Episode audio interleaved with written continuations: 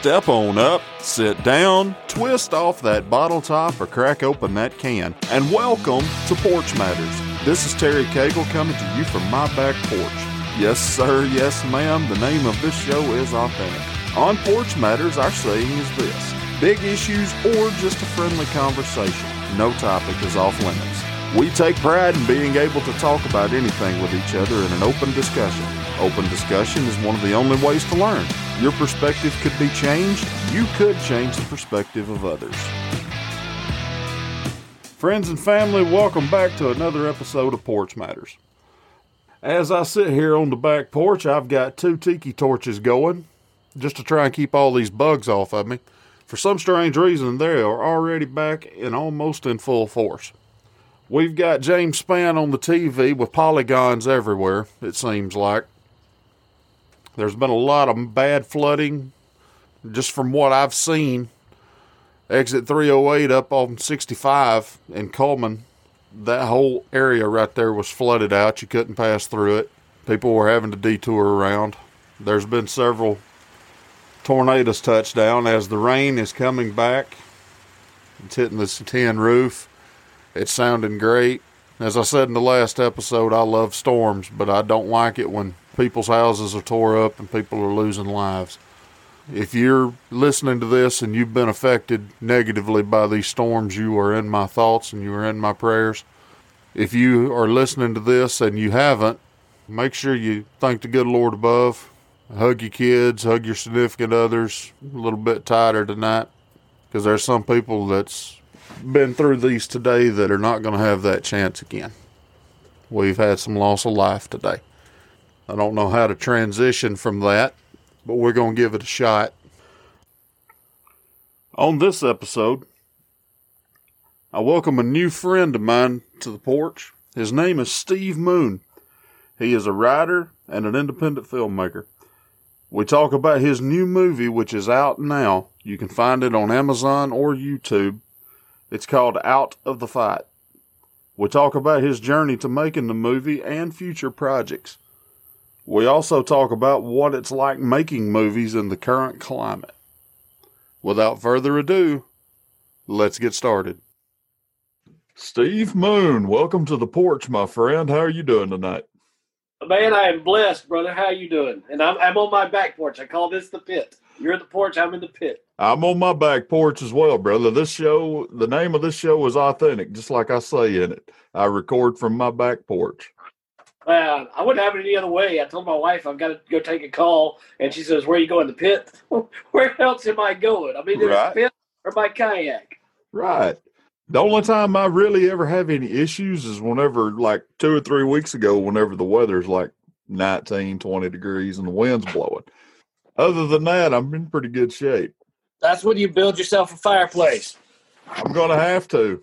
hey, if I could build it, anybody could build it. We built it, and now it's enclosed. Uh, so we're out here. My mom is always like, "Why do y'all never go in the den to watch TV?" Winter, all winter long, I'll build a fire in here. I enclose the porch and um, or the pit, and it stays 65 degrees out here in the wintertime. So we watch TV out here, listen to music. I cook out on my grill. Ain't nothing wrong with that. No, about about 15 or 20 yards in front of me, I've got a little lean to and everything built that I keep my lawnmower and everything else up under. Gotcha. Well, I'm fixing to tear it down and I'm going to rebuild it and I'm going to build it bigger. I'm going to have me a fire pit in there and I'm going to have some. I'm yeah. I, am I'm, I'm going to do it upright. I'm probably um, I'm probably going to move from the porch out to the patio. I'm not going to change the name to Patio Matters because that just. No but his matters. Yeah, the only issue that I'll run into is you know internet issues because with COVID and everything else, I'm having to do my interviews via Zoom. So uh, you know what? But that's that's you know nothing wrong with that. And also, we have an extension out here. I don't know what it's called. My wife knows more about technology than I do, and we don't really know that much. But we have two uh, extenders or whatever. One's for like upstairs and one's for outside, so we get a longer range heard that. I'm gonna have to look into that because yeah. where where the router and everything is, it's about 15 feet from me. So that's why I was able to. Okay, that's cool. why I'm able to have a decent signal and everything, brother. I just watched your movie, It's part of the reason why we're so late getting started. It was very, very powerful. And just let's just jump right into it, my friend. What got you into making movies? How how was your what was your start in making movies? All right. So the long story short, I'll try to do this as shortest I can. The long story short is um, I'm, I'm remarried. I have to throw that in there. So my ex-wife back in the back in the in the day, um, when I was married to her, I was writing, and I graduated from college. I went to UAB here in Birmingham, and didn't really know what I wanted to do, but I knew I was a good writer, and I kind of wanted to go into advertising. But you know, I'm not, I guess, what you call a corporate climber.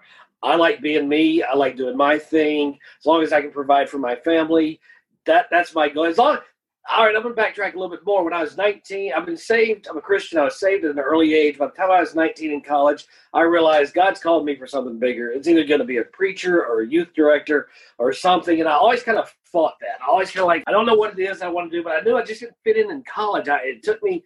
I was always smart. I got a scholarship my freshman year, but I didn't know how to study, so I lost my scholarship and came home. And I just I didn't know what I wanted to do, so I got into advertising, trying to write commercials and everybody said, "Hey, you're you're a good copywriter. You're a good writer. You could do that." But at that time, copywriting was on the decline because everybody, if you were a salesperson, you wrote your own commercials, et cetera, et cetera. So, long story short, as I started writing and writing and writing and writing, I love writing. I, I wrote when I was in elementary school. I had a poetry book out, and so I wrote a screenplay, and I had about nine different agencies in Los Angeles. And I was pitching it to them, and they were like, "Well, we'll take your work, but we can't guarantee it." It's not going to necessarily get produced. So then in 97, a movie called Firestorm starring Howie Long came out. And it was about smoke jumpers. Love that movie. I was like, hey, all right, that's my movie. I got Really? So, but yeah, that, all right. So that's part of the story is as I start watching the previews and I tell my eggs, that's why I said eggs back then, is as I tell her, I said, that's, that's, that's my script. Although mine was an homage to the first recorded smoke jumper that recorded, or the first recorded backfire that a smoke jumper did back in the 50s. And that was Howie Long's dad. So if you see the photograph in the movie, they didn't really justify what was that about, but it was really his dad set the first backfire, which is how they fight fires now. So I went to go see it. I was like, "Yep, that's our movie." They changed it. Mine was a drama. They didn't direct it the way I would have, but it was. They used some of the nicknames, and pretty much the whole story was mine. So uh, I called the Writers Guild. And they said, well, who are you going to sue? Are you going to see sue one of the nine agencies? How do you know which agency it's going to be? And, and how do you know it's not the disgruntled employee that took your script and pitched it themselves? So there was no way I could sue them. So fast forward two more years, I meet up with Kimberly Peirce uh, on a phone call, the director of Boys Don't Cry. And I'm like, do you have any advice on how to do this on an independent level? And uh, basically, she said, find people that own gear, equipment, that want to trade and horse trade. You know, find somebody with a camera that wants to be in your movie. So uh, I made my first movie in 2000. It's a terrible movie called Under the Sidewalk Moon, but it was my first. And uh, I got recognized by the liaison of the New York International Film Festival, who's from Tuscaloosa. Found me online, didn't know there was anybody in Alabama making movies. So then, long story to finish that story is I started doing my own independent movies, started connecting with people out in Los Angeles, and I became good friends with a producer out there. So he and I have been friends like brothers for the past 14 years. And then we met in Alabama on the first big movie that I worked on. He calls me, my last name is Moon. He's like, Moon, can you work on as a prop master on a Nicolas Cage film? I'm like, yeah. So I go to Absolutely. Why, why couldn't you? Yeah, why not? And I probably bombed that movie as a prop master as bad as I bombed directing my first movie. But he gave me second, third chances over and over. And then I learned just, you know, kind of – what I was doing wrong uh, as a filmmaker and just tips because it's all art, but it's also a business. And uh, so then uh, I just stayed in it and started working on sets with people like Travolta and, and, Bruce Willis. Not that I'm dropping names, I'm just saying bigger shows. We call them shows, not movies. So I was on bigger shows and just learning. And then after that, I went back into directing, but still working on these other shows part time on set, and, that, and that's how I that's that's how I did it. But I knew right away when Firestorm came out, and I just knew that comfort zone that I was in is God's like you're successful in the corporate world, but you're not really you're not really happy, and it's not for you, and you can feel that in your spirit that that's right. not what you're supposed to be doing. So um, I just felt always, that, and my uncle's a writer. He was a speechwriter for Nixon. So I kind of got his writing gift. as my mom's only brother, so you know, it's and my mom writes also. So that, that's that's where that came from. Well, you mentioned on your first one, and you're saying that it was a bad outing or whatever. If you could go back now and redo it, what would you do different? Redoing it at, at this age or 20 years ago? Oh, at the, knowing then what you know now, what would you do different? Uh, I would stick entirely to the script and not try to deviate from it just so you can uh, we call it make your days you know right. uh, your days i mean you shoot everything that you're supposed to you know work on a tighter schedule uh, but again stay with the script you know don't just finish a movie to say hey i finished it and that's what i was trying to do is hey i got my first movie done and then when you watch it you're like this doesn't make any sense there's no cohesion but and they got better but yeah looking back now it's all in the editing uh, I would not edit it myself. I would let an editor, a director can direct anything, but when you edit it, that's where the story is told because it's reactions and and just different shots, establishing shots and stuff that I didn't know back then. On top of that, we're always our own worst critics as well. So, you got that so right. No, I it's I go back and listen to this. I'm an old athlete, so I do editing. I, I do it all myself. So whenever I hear myself back, I'm like, God. oh, I'm glad you. One of my one of my friends said you go from zero to cornbread in a heartbeat. So that's always something that sticks out. I, am from Alabama. I'm from Walker County. I sound the way I sound, and it is hey, what it is. Nothing but, wrong with that. But you know, I I can definitely understand that being as like I said, we're we're always our own worst critic. So as far as after you had your first one done, you worked with Nicolas Cage. How did this passion project come about? All right, so yeah, all right, so Nicolas Cage was, uh, I guess, maybe eight years ago, seven years ago, and again, just kind of learning on set. Because I'll be clear, I didn't direct that when I was just on the set as the prop master. But right. I learned and I learned, and I'm seeing, you know what? They're really taking the same shortcuts on multi-million dollar films as low budget films. It's the same thing. So I learned I'm not really doing anything wrong because we're taking those same shortcuts. And it's nothing that's going to take away from the film or anything like that, but it's it's like on let's let's say it's a it's a 3 million dollar film. You're still going to knock on the door and say, "Hey, we need a location. We need to film inside a house. Can we use your house?" And it's a $5,000 movie that like a lot of locals do. Knocking on the same door asking so I'm learning, wow, I'm really kind of doing what they're doing. They just have bigger money with bigger crew, and I'm the one man crew. So while I was learning all that, I was like, I'm going to associate myself with people that are like minded and have experience. But I have to ask you a question. I forgot where I was going with that. What What was your question? I went from Nicolas Cage to what? How, oh, did, this how did you go from working props and everything with Nicolas Cage to doing your passion project that we're fixing to talk about? All right, so yeah, so I went from working with Nicolas Cage, got some good set experience, and there's a guy. He's a producer and director. I'm gonna go ahead and say his name, Jeffrey Patterson. He's from Guntersville, but Patterson is like out in L.A. He's been in L.A. for 13 or 14 years, but he's back in Nashville, Tennessee now. He's a good old boy at heart, anyway. So Patterson knew that I was doing films, and he's like, "Hey, can you help me? I'm shooting a film with Judy Norton. That's where I'm going to come back to." So Judy Norton, uh, and then he was working with the guy from Titanic, Billy Zane and play the bad guy. And I'm like, sure, yeah, I can help you. So he didn't really have a spot for me, but he knew I knew film and a little bit of everything. So I went up there for about a month, helped him out on his movie, got him a couple of things that he needed. But I met Judy Norton. We became friends. She played Mary Ellen in The Waltons. So Judy and I became uh, good friends, and we uh, over the next couple of years, she was writing a TV series that I think was in Canada for about a year, uh, or maybe it was online for about one season. So I was helping her write that. And then I told her I want to write a movie about depression because I suffer from depression. Uh, I will say this I'm not military or former military. My dad is. And I've had suicide in my family. My sister lost her husband in 04, which is also when my divorce was. Uh, my divorce was so incredibly bad. I will say this right here. I didn't want the divorce. That's because uh, I don't want to get personal. But I have two daughters, and they're now 24 and 20. And since 04, I've seen them maybe 300 days total. And I love kids. I love being a dad. That's why I coach. I'm coach for almost 20 years basketball for my community. You know, uh, two different groups, but but I love it.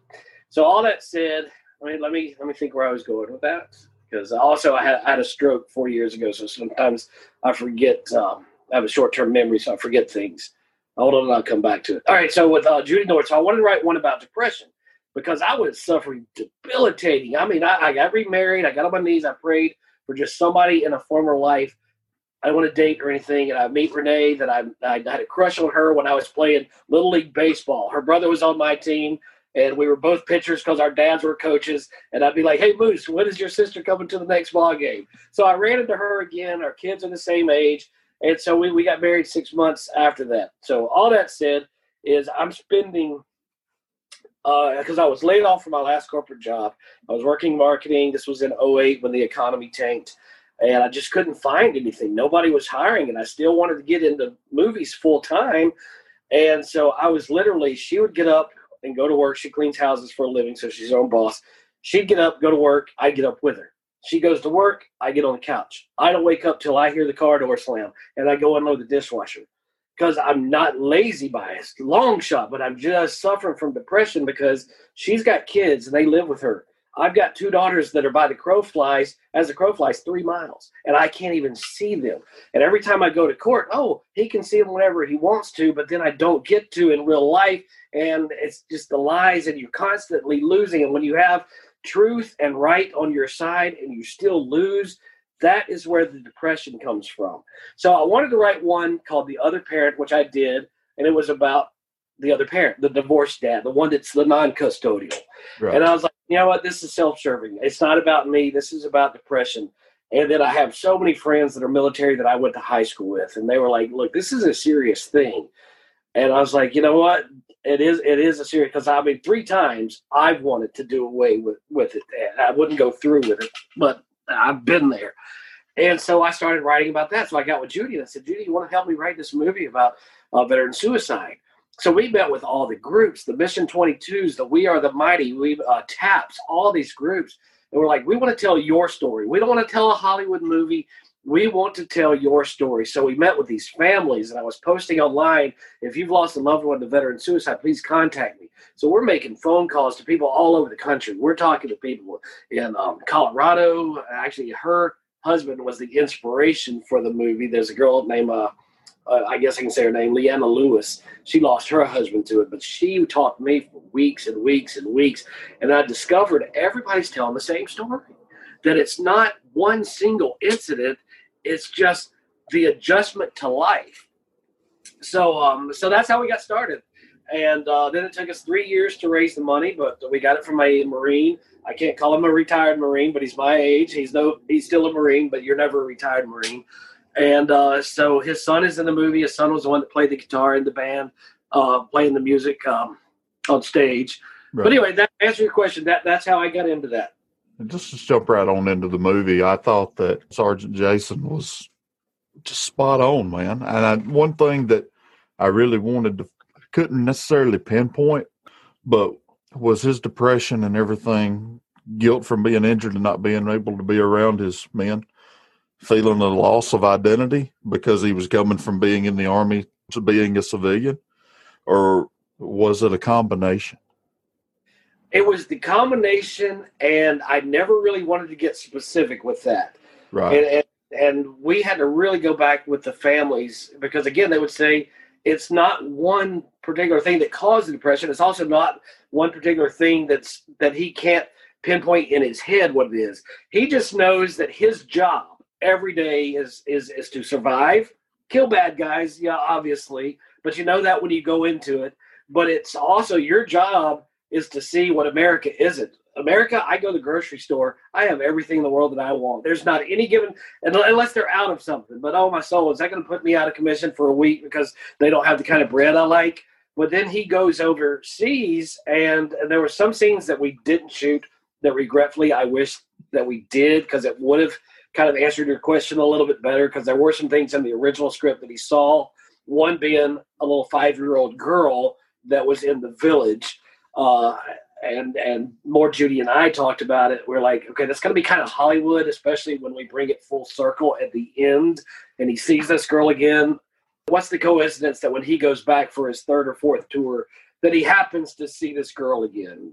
I thought that was a little far fetched, right. uh, but that would have explained it a little bit better. But no, it's just he he couldn't relate to anything. He would, did mention the little girl in one of his whenever he was I, lack of better words, venting. Yes. So I remember that part definitely about it. And I, I just the reason why I was asking is because I've seen bits and pieces of everything that Okay. I as far as what could possibly trigger it. I I'm not military by any means, but I did serve as a corrections officer, so Awesome. you know Thank you. I've I don't have the firsthand experience from a military perspective, but I can. One of the reasons why I said it was powerful is I could see some connections from the law enforcement side as sure. well. So Well, it's that's your world. You, you can't you can't live. I don't know if you're married, but you can't live in your household with your wife and your kids and have them remotely relate to what you do from nine to five. Nine to five. right. It's a different world, Right. and how do you separate that when you get home? Because so much of what makes us is what we do for a living. I'm not a corrections officer anymore. I drive a truck, but there was a lot of times where I only worked 20 minutes from the house, but I would literally have to. I did crazy things like take the uniform shirt off whenever I was in between the doors. It didn't mean anything other than I'm. It's me trying to leave the job at the job. I'd go to the park and walk with earbuds in, listening to music or podcasts. I would go to restaurants, pop earbuds in, and just sit there and people watch, just trying to be by myself. I did different things like that in order to not bring it home. It's almost a detoxifying Yes. thing that you have to do. absolutely, you know, I I would. It was almost. I don't know if you're a professional wrestling fan, but in a sense, I see it.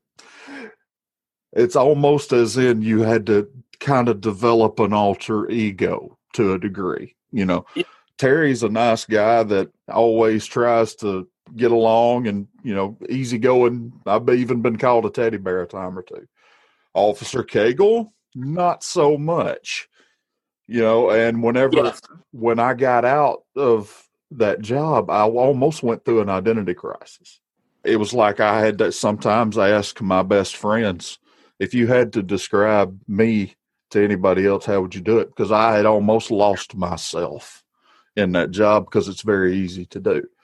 So whenever I saw your movie, I was like, wow, I can almost relate to a degree on what your character was going through. I, I'm glad you said that. Yeah, wow, that's that that it's just humbling because I mean that's that's what you go for as a filmmaker is you want to make something that somebody can relate to, and in something like this, there were no corners that I could cut in in developing the story and directing it because if you went too far Hollywood with it, um, because my my distributor that purchased the film from us originally they wanted us to add, you know, this or add that. And I'm like, if we had a scene where, let's go back to the original script. All right, this five year old girl that's in Afghanistan that he relates to. But then you have two alternate versions for the ending. Well, let's have, this is what Hollywood wants. And I'm like, I can't do this. But the distributors say, well, I think it needs to come full circle. When he goes back to Afghanistan, he sees the girl, but the bad guys are onto him. So they send the girl in with a bomb strapped to her. And he has to defuse the bomb, or he has to shoot the girl before the bomb, or the girl walks with a bomb tra- strapped to her to their um, unit. That's Hollywood. That doesn't. Ha- I mean, sure, it does happen, but it doesn't happen that often. That's Hollywood, and the remote chances that it would happen to this character, it doesn't work that way. What we learned is the, and then this is my wife Renee, even though she didn't know how to deal with my depression, you know, as counselor, not a counselor or anything, be there that was the bottom line from everybody. And especially i don't even know if you're married don't answer the question. But if your wife is just yeah because you're asking the question it's not me. But your your wife is your is your support. And you know i don't have to know what you went through with that sale if it was a strip search or contraband or whatever. You have to leave that there. I understand you can't leave it there but i'm here for you to get through how you need to get through it and then uh, and, that, and that's what we had to do. And it was just interviewing all these families. It was like we just have to be there for them we have to be and a lot of them of course they missed the signs. One poor mom lost and we left this out. She's in santa clarita california. She lost both of her sons to veteran suicide two years apart.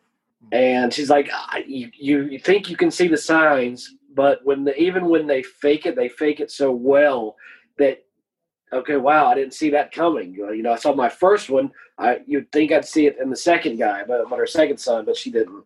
So my heart goes out to her. Sometimes it it's one of those just snap triggers, kind of like how you showed your character Barry. Um, I'm not trying to give out any spoilers or anything. No, no, no. You you could sort of see it coming, but it's that sudden. It is sudden thing, and even a lot of statistics and everything show that, and that's the scary part. Because people have a breaking point, and right. you don't know what that trigger is. Even if you see the depression, you don't see the trigger. It could be that weight that's suspended from that rope, and that rope has just been holding that for forever, and it's starting to break and it's starting to break and then it dwindles down to one little piece and then all of a sudden a feather comes out of nowhere and lands on that weight just right. That was just yep. enough to get it to pop. And it's never hate and it's never self hate. It's just what I've learned and still learning. It's just goes back to like my depression. It's just an emptiness. And it's like, you know, when when you're like me as a parent, as a coach and all this, my life, I love serving. I will serve God. I will serve people until I don't have anything left in me. Amen. And when you're in the service, there's you feel and thank you for being a truck driver. My dad's retired. Um, he wasn't a driver, but he worked in the office. He did the bills for Yellow Freight. So um, trucking and, and that industry is you know the whole freight industry. That's what keeps America going. So yes, thank Absolutely. you for that. Thank thank uh, you. Oh, absolutely. So yeah, it's just you know there's there's that trigger point, and again with Barry's character, um, and I'm trying to without saying too much here. Uh, with Barry's character, like you said, you you do identify on some things, and if you're watching it, you probably lean more towards what you're thinking about Barry, probably more so than Jason, uh, than Sergeant Pate. Uh, but you can still see it in both. You just have to figure out, okay, is Jason going to be? Is it? Is he going? All right. Anyway, there we go. We'll leave it at that. I'm trying my best not to spoil it. I, I really am. But I, after I watched it, I was. I, that's why I was saying, starting it off. I was a little bit late for those who are listening to us. I was a little bit late signing in because I had just finished the movie, and I'll be honest with you, I am still jacked up about it. I can't recommend this movie enough. Oh. It's, only thing you got to do is go on to Amazon Prime and type in "Out of the Fight." If you're already paying for Amazon Prime for a subscription service, it's not going to cost you anything extra to sit there and watch it. If you sit there and watch it, you will be entertained, and it will definitely give you something to think about. Thank you for that. Yes, please watch it. It's on YouTube and some other outlets. I wish I remembered those. Yes, sir. But yeah, so making it, I will say this. Let's go into a little bit of the making of the movie. Making the movie, I've got a uh, partner that works out of India, and he does visual effects. He's a VFX supervisor. A lot of his people have done movies like Lord of the Rings, 2012, the big budget films. But I've known him also for years because everybody kind of knows everybody. You'd be surprised how small the industry really is. And so um, he's like, I'll do your VFX for you. So when you see the opening scene, those mountains, uh, we filmed that in Birmingham. That's not Afghanistan. so uh, that uh, the background of everything in the opening you see is Afghanistan. The one thing I do regret, though, and we really just ran out of time on this, is because we were.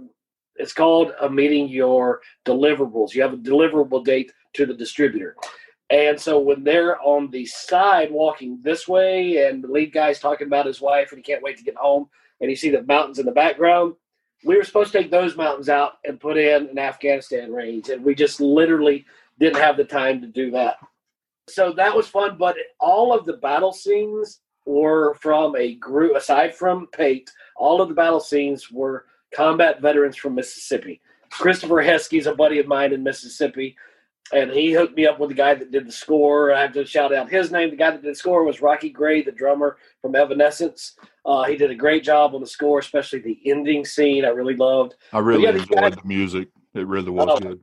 I'm glad you said that. But these guys that did the battle scenes, I didn't even direct those um, for two reasons. One, I have a hernia, and that day that we were supposed to be filming all the battle scenes it had kind of ruptured or something, so I couldn't walk. I had to lay down the whole time and look at the monitors at Video Village, and I was just laid out this in the middle of this um, rock quarry. So my director of photography directed the shots. But the whole time, I was like, I'm not going to direct these scenes anyway. We had a uh, liaison that was in the military, and he was in Mississippi, but he was in Afghanistan two or three times. And we're like, look, whatever you guys did over there, I can't improve on that. I was never there. Right. Uh, so you're directing all of the battle scenes. So every battle scene that you saw was uh, 100%, unless he's lying to me, which he wasn't. Um, I hope not. but, uh, but I'll finish. Every, uh, that wasn't Christopher Heskey either. So, Chris, if you're listening to this, don't tell your boy that he might have been lying to me. But, but but all the veterans, I mean, apparently, I mean, that's what really happened. And the, the language and the dialogue and the shooting and everything, all I had to do was just watch, and say action, and cut. Uh, everything that you saw was authentic. The only critic that I've had, um, it wasn't even a critic, but it was somebody online that reviews movies. They were saying the battle scenes, they should have been louder. The guns should have been louder. And he said something like, I probably didn't have the budget for that but that's done in post production. I mean, that's easy. I can download for free sounds of guns. But what we wanted was what Michael Mann did. Michael Mann and the movie he directed Heat um, back in the 90s. He did all live audio for that scene where they were showing over here. I saw the movie. Oh, yeah. having a battle scene outside downtown. Oh yeah. All that is real. That's not post at all. They had microphones everywhere because Michael Mann wanted the sound of the guns and the ammunition through those buildings echoing. So what we had is my uh, armorer, uh, great guy. His name's Eric Petway. Say shout to you and Adrian. Um, is he would put half loads or quarter loads or something inside the guns so that you could hear what they really sounded like. So that's the only reason why I didn't do that. Is yeah, in post I can make this as loud as you want, but I want you to the way we shot it, kind of documentary ish. Uh, I just wanted you to feel like you were in there, and if they were louder gun echoes and gunfires, I just feel like that would have been more Hollywood. Well, to me, that's being a little bit nitpicky. Uh, Yes. to you to use a southern phrase.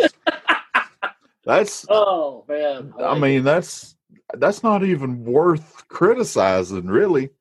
I mean, that's just my opinion. I'm just a humble truck driver. What do I know? But you know, I mean, that's like some of these cooking shows where like, oh, it's just a touch too salty. Really? yeah. Where are you from? I mean, Yeah. right. I mean, Now, now, one thing I'll say, and I'll hush after this, is uh, Chris Mullinax. He also was pivotal in um, helping me get this movie made. He was uh, Sergeant Randy, no, not Randy Payne. He was uh, Randy Mitchell. He was Sergeant Mitchell. He was the older guy my age, okay. um, but he was his mentor. And man, Chris is a great little actor, and he's from here. He's just, he's a local guy. He uh, met him when we did uh, a Travolta movie about dirt track race car driving. Chris Mullinax owns dirt track race cars and hooked him up with Travolta. I didn't. My buddy hooked him up with uh, Travolta for the show, and he provided a bunch of cars for it. And I'm like, look, I've got a great movie idea, a script. I would love for you to play the mentor to the main character. And it turns out that the next movie that Chris Mullinax was in is how we met the actor um, Randy Wayne that plays Sergeant Pate. He was in. We were shooting in Tuscaloosa, and I was talking. I was a prop master, and I was talking to my prop assistant. I was like, Brianna, that's Sergeant Pate, and she said, yes, it is. So after their movie was through, because you don't really talk about your own projects when you're on somebody else's, but when we had the chance, uh, I talked to him about it. He said, yeah, I'd like to, I'd, I'd like to read it. And when he uh, knew that Chris Mullinax was in it, playing the mentor, he's like, yeah, I'd love to work with Chris again. So if it hadn't been for that other movie, well, I would have met the guy that played the main character. And it turns out that we have a mutual friend, my producer friend in LA, worked with Randy Wayne a few years ago on another movie. So it's just a small circle. Well, you brought up some interesting things, and one thing that I would really like to delve in just a little bit is talking about how you're doing the smaller independent movies and how exactly is that growing due to the fact that now that we've had this whole pandemic, Hollywood is shut down. Has that been more of a benefit for more independent guys like yourself? I would say yes and no. I lean more on the yes side for two reasons. One, COVID, when they shut everything down, nobody was really making anything. So you have all of these digital platforms. You have all the Netflixes. You have all the Amazon Prime. They need inventory. They're like a grocery store. If you don't have inventory, we don't have anything to show. We're not making any money. Right. So if you have, and this is where the yes and no. Um, if you have a good digital camera that shoots at 4K, uh, you've got good actors, good lighting, uh, good editor, good director. Before COVID, if you were an independent guy, you still had an outlet, but there were so many competitors because everybody with a 4K camera thinks they're a director. Guess what? I can edit. I'm not an editor. I am not an editor. I can't tell the story. I need somebody else. But everybody with a camera thinks, okay, I'm a director of photography. I'm a director. And you saturate the market with, I'll go ahead and say it, a bunch of crap because I've, I've produced crap. But you learn from it. So now that COVID is over and you still have a need for it, hopefully indie guys like me have taken the time to hone their skill, improve their skill, and do what they do, but don't try to wear every hat. Uh, yeah, because there's a great market for independent films right now. Great market. One thing that we've done a couple of movie reviews and everything on here, me and my co-host, and there was a topic that's come up, especially since some of your major, as I hold up, you know, quotation marks like Doctor Evil from Austin Powers. yeah. You got Warner Brothers going strictly to opening up in theaters plus on their HBO Max app. You've got Disney Plus going on where they're they tried the Mulan experiment that, in my opinion, backfired. Backfired bad. Do you think that with COVID going down like it did, and I know we're moving past it now, but there's been some precedents set. Do you think that the theaters are going to come back as we used to know them? Because I used to love going to the movie theaters to watch a movie. See, no, but it's not about COVID though. COVID is going to be kind of a crutch that they use. But no, five years ago, my, I've been with my director of photography for 20 years. He direct DP'd my first movie. So we talk about this stuff all the time. Five years ago, we started seeing the decline of the theater. People just aren't going. Um, if you're under 30, you're not probably going out. If you're under 25, you're definitely not going out to a movie. That's just not the thing because people like that instant access. They don't want to get out and do the whole thing. So, yeah, it's going down. Uh, in America, it's just the only thing that's going to happen in America is your is your your Captain America's, your Tom Cruise big budget block, box office those are still going to do well because they still cater to those people that want to go see it on the big screen. But if you're looking at a movie like Dazed and Confused or Clerks or anything like that, you just can't because the distributor has to put money into showing it uh, on the screens. Okay, that costs them money because they're basically renting screens. Then you have to have somebody come in with what's called P and A money. Print and advertising is what they used to call it, but now it's just P and A and that's just your trailers. You've got to have somebody that's going to pay to put trailers on TV or wherever so people can watch. Oh, I want to go see this movie. So everything's costing money that you're not getting money back on. But when you can do your deliverables to one person or one company and say, okay, we're going to put you in a few theaters out of our own pocket, but we're also going to make sure it gets uh, onto Netflix. Guess what? Now you just have you don't have any digital prints that you have to put in screens. They just download it and it simplifies everything. So that was going away before COVID. COVID is now going to be a crutch. And again, you're just going to see your superhero movies, your big budget movies, maybe an Oscar movie because Oscars requirement, the Academy's requirements are at least one week consecutively. It used to be LA, but I think now it can be anywhere, but it has to be a theater. Now with COVID, they're just saying you just get it out there so the public can see it and you qualify for an Oscar. Right. So yeah, COVID is changing everything, but it was going it was it was going that road anyway. I hate that, but at the same time, I can understand it. I'm almost forty, so I, I grew up going to the theater all the time. I uh, I enjoy the convenience of the apps, but the apps they don't have the same vibe. It's kind of like watching a sports game to me on TV versus, and I'm an Alabama fan. Roll Tide. There you go.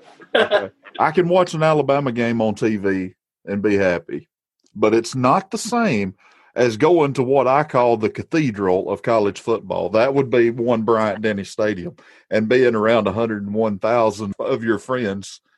Exactly, because it's a brotherhood. Exactly. Uh, you know, it just feels like a completely different experience. And I'll be honest with you, I miss it. Yep, same here. Same here. Walk us through the process of how you were able to come up with your film, create your film, and then be able to get it on a platform like Amazon. the first thing in a perfect world you want to do is you want to get somebody that's bankable in your film. And by bankable means are my investors going to get a return on their investment?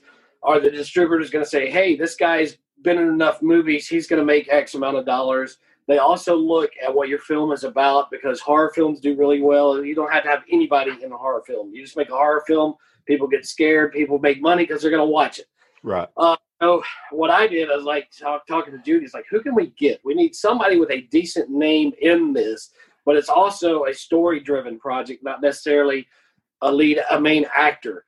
So Jordan Jude was the first person that auditioned for Emily, the wife, and she was so amazing. I didn't even have to look at the others, but I did. Uh, so I went with her. She had a decent name, and then when we got Randy as the lead, we knew that Randy had been in a, a lot of other movies. Uh, ironically, when my kids were in our youth department in church when they were younger, they went to go see one of Randy's movies that he was the lead in in a faith-based movie. So he had he has he has enough clout, enough name, but we knew that a military film, especially one about veteran suicide, would do well. So once we raised the money for it, we knew that we had an outlet that is going to sell, and we start while we're producing the film on the front end. This is, if any independent filmmakers are listening, this is what you guys need to hear. Get your distribution up front. Doesn't mean, hey, here's my letter of intent from the distributor. We want to we want to um, distribute your film, but but it almost is that easy because when they found out that Judy Norton was in it, Judy's last film was picked up by a couple of people, including Walmart. So her distributor sent me a letter and said, "We like your story. We like who's in it. We like that Judy's in it. We picked up her last one. It did well for us. We're interested in this one. So always make those phone calls up front. And that's what people don't understand. That's what I learned by the you asked earlier about the Nicolas Cage films. Right. This is what I learned is they're doing this up front. They're not making a movie and then picking up the phone and hoping it sells. and then a lot of people think, well, I'm going to sell my movie at a film festival. I know, no, you're not. You're not going to sell your movie at a film festival. It doesn't work that way. Maybe four percent of all movies at Cannes got picked up.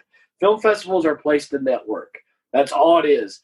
You have sales agents that want to sell your film because that's how they make their money.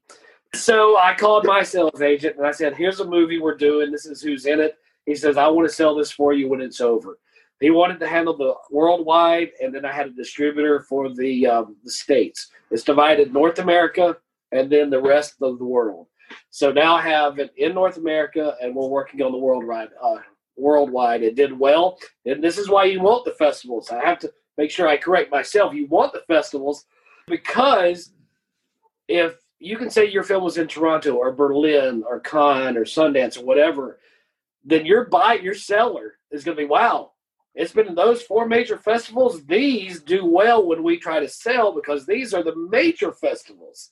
So when buyers, distributors, when when distributors say, "Wow, it went to those festivals. We know it's going to do well. Then they'll make you an offer. Then you have to give them the deliverables. So to answer your question, you just you want to you don't want to do the garbage in, garbage out. You want to do all your prep work up front, from casting to who your DP is, who your director is, what the lighting is going to look like, uh, to what who your editor is going to be, and what the whole final piece is, because you want to give them um, the best that you have. I can say it this way: if I were to build a house that I wanted to sell, make the biggest profit on, I would find a market where those houses are selling for the most, and then I would find the right people to build the house. And that's and that's all it is. It's not it's not hard by any means, but I think you just need a lot of a lot of experience or be around people with a lot of experience. What's next for Steve Moon? What's next for Steve Moon? Well, we have a movie called Ocean that we were bored. Do I say that? That we were bored? We were bored, and it was again, it was again Joe Walker, my director of photography, and like, what can we film? Let's let's go shoot something.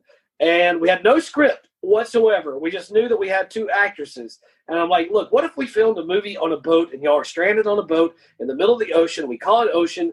You don't know where you are. You don't know how you got there. We're working backwards now. You don't know how you got there. There's no phone. There's no keys. There's no gas. There's food everywhere in the boat. It's like a 36 foot yacht. Uh, and you wake up and you just don't know how you got there. But all you remember is you're a little hungover.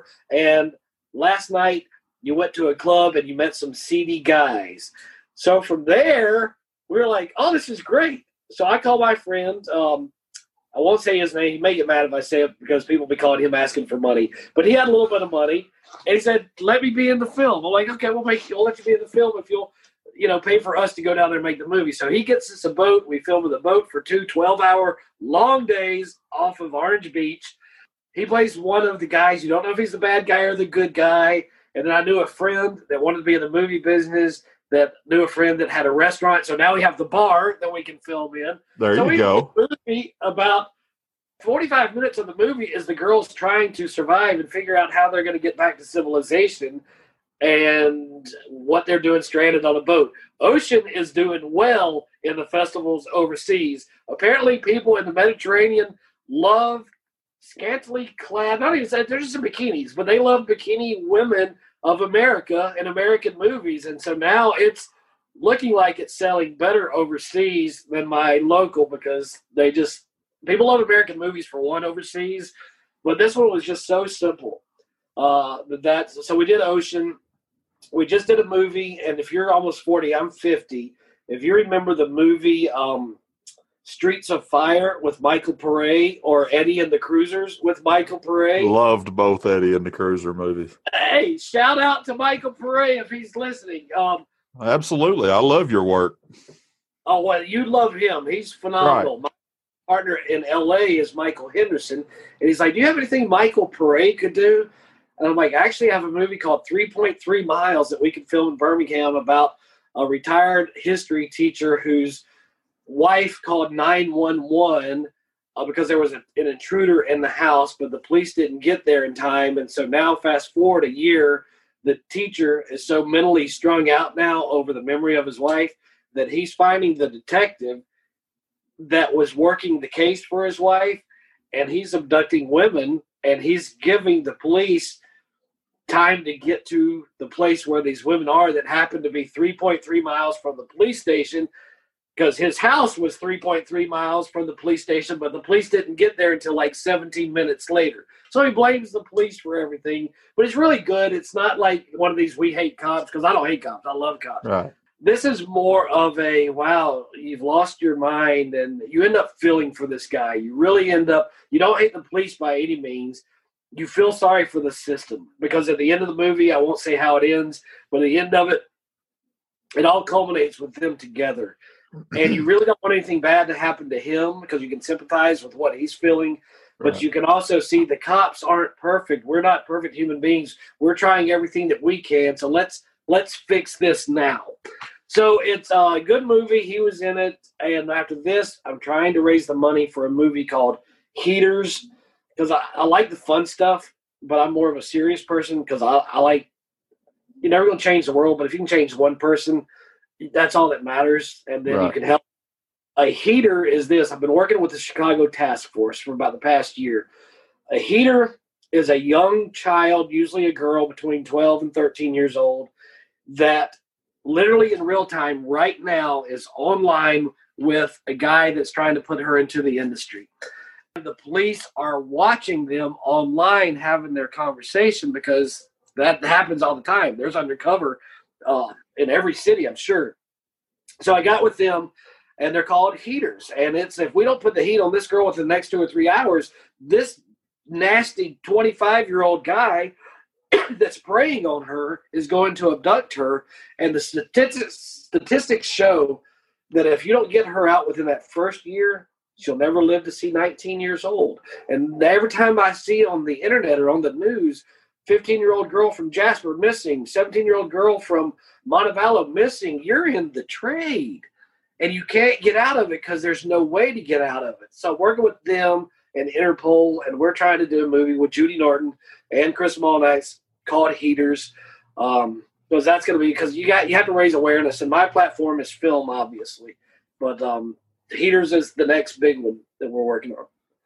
I'm looking forward to seeing that one. Absolutely. Thank you thank you Well, 'Cause hopefully you're- be by the end of the Because you're you're right that that subject needs to be talked about more. It really oh. does, especially with the way it seems like anytime they add a new interstate, 22 it makes it worse. I mean, it is the way it is because they're not gonna they're not gonna travel up two lane state roads. But you no anytime you put in an interstate, you can sit there and watch those numbers just skyrocket. It's ridiculous. And the fact that they know about this is what bothered me so much. I already knew that I 20 from Atlanta to New Orleans was bad. What I didn't know was that Super Bowl weekend is the biggest sexually trafficked weekend in, in the United States. It's it's huge.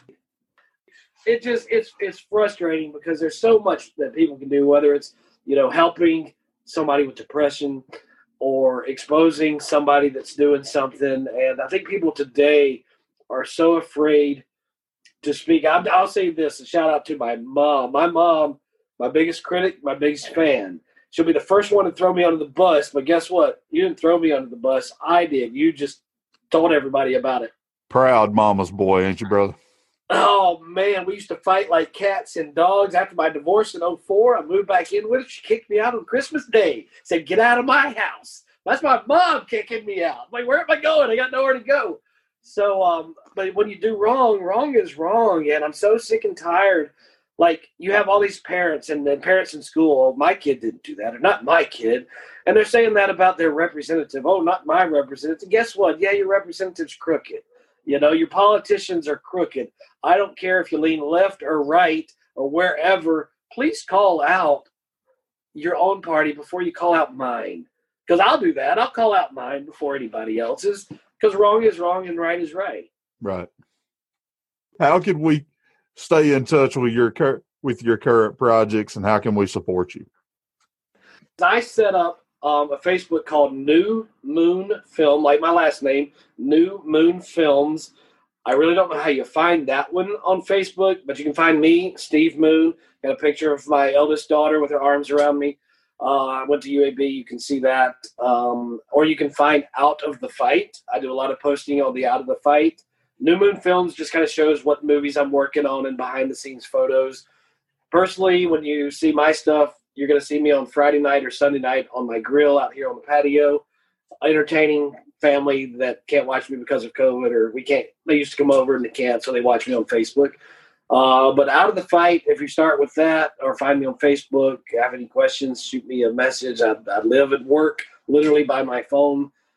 I'm glued to it, but not because I'm glued to it. I'm not at it. I just, you know, you have people in India and you have people in LA and everywhere in between. You know, it's just part of the job. He's a very entertaining follow on Facebook. I was able to watch some of your your fireside chats. We, we can call it that way. That was some good stuff. Man, I told you I'm an independent, but I will. You know, I'm a what would Jesus do person, and you know what? Trump's not the savior, but guess what? Trump's not Satan either. So people need to get over that. You know, exactly. I, I like the way I like the way my past four years lifestyle was. You know, it's not necessarily about money, but you know, I drive uh, an '89 Bronco as one of my toys. She gets 11 miles to the gallon. I enjoyed for four years having that Bronco, but now I'm back in my Jeep again. yeah, it, hurts putting spending two dollars and fifty cents a gallon on one, especially when you're driving a four wheel drive GMC Sierra. Oh yeah, yeah, exactly. Ooh, it's rough. Exactly. So I'm back in the inline six Grand Cherokee, and I'm not complaining, but it's not as fun as you know your toys. I'm thinking awful seriously about seeing if my fat tail can fit in a smart car. All right, Michael Henderson, if you're listening out in LA, tell him about your smart car because he's wanting to drive from LA to here, and he's like, "Oh yeah, sixty-seven dollars because it's a smart car." Like, go away! It takes me sixty-seven dollars to go one week. But yeah, this drive and the gas, it's, just, it's going to get worse. That's what I'm worried about. It's going to get a whole lot worse before it gets better. Yeah. That's a whole podcast right there. Yes, sir, it is. Steve Moon, I appreciate you reaching out and coming on to the show. You are a, a show here on out. Anytime you want to come on, sir, you are more than welcome. Man, I appreciate that. I'm sorry about my dogs, but uh, there's a neighbor obviously walking their dog, and they get Cody. They get excited, and they're fine now. But yeah, no, it's an honor. It's, I, I enjoyed every minute of it. And I appreciate it, and Big thanks to Steve Moon for coming on the porch. Once again, go check his movie out. It's called Out of the Fight. I found it on Amazon Movies. He also mentions you could find it on YouTube. You could also find him on Facebook by typing in his name, Steve Moon, or New Moon Films, or Out of the Fight in your search bar. Leave him a comment saying you heard him on Porch Matters. Maybe something has been said on this show that has had a positive impact on your life. Maybe all this show is to you right now is something decent to listen to for your drive back and forth to work. If this show has been a positive addition to your life, I ask that you please give the show a positive rating and leave a review on whatever platform it is that you're listening to us on. It won't take you but a minute, and it really would help the show out. For those of you who are new to this show and you like what you hear, hit that subscribe or follow button and download the episodes in our archives. Please share your favorite episodes with your friends and family on social media.